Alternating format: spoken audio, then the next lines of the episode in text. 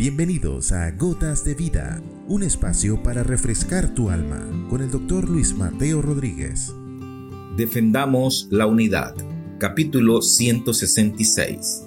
Toda casa dividida cae. Una casa dividida contra sí misma cae, y todo reino dividido contra sí mismo es asolado.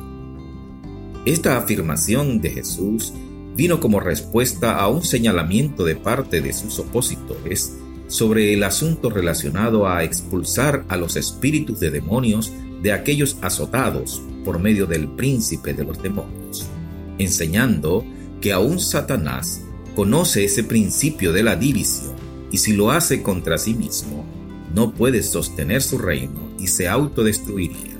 Un proverbio popular dice, divide y vencerás principio aplicado por cualquier enemigo contra su oponente a objeto de hacerlo más débil y poder vencerlo con más facilidad y con menos recursos.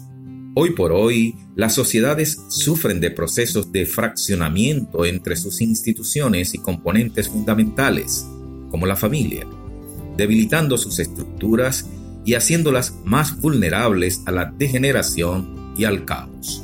Hoy, el amor, las buenas costumbres, la moral y la ética, la dignidad y la honradez, la calidad de los productos inclusive, se han reemplazado por las posesiones, las modas del momento y los comportamientos de los ídolos o estrellas famosos. Las conveniencias y las apariencias, así como lo desechable, se ve como lo mejor.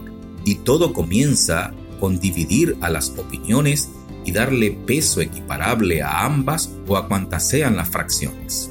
La gota de vida de hoy es tomar el consejo del profeta Jeremías para detenernos a la orilla de nuestros caminos, en medio de esta confusión social de tan grandes proporciones, y preguntarnos cuál sea el buen camino y seguirlo, comenzando por los principios de vida que producen vida en el individuo y extendiéndolo a nuestro núcleo más cercano, a la familia.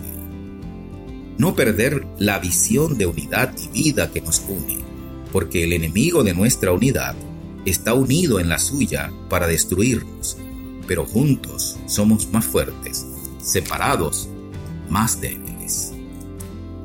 Padre, en el nombre de Jesús te rogamos hoy porque nos hagas conscientes de nuestros valores individuales sin perder la unidad de propósito que acercan a los seres humanos y que nos hacen hermanos.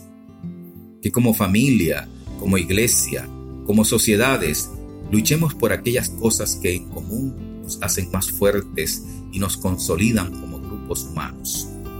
Como rogó Jesús, rogamos hoy que seamos uno, como tú, Señor Jesús, y tu Padre. Has escuchado Gotas de Vida con el doctor Luis Mateo Rodríguez. Contáctanos a través de nuestro correo electrónico ccclarrocaviva.gmail.com o a través de nuestras redes sociales. No te pierdas nuestro próximo capítulo, Gotas de Vida.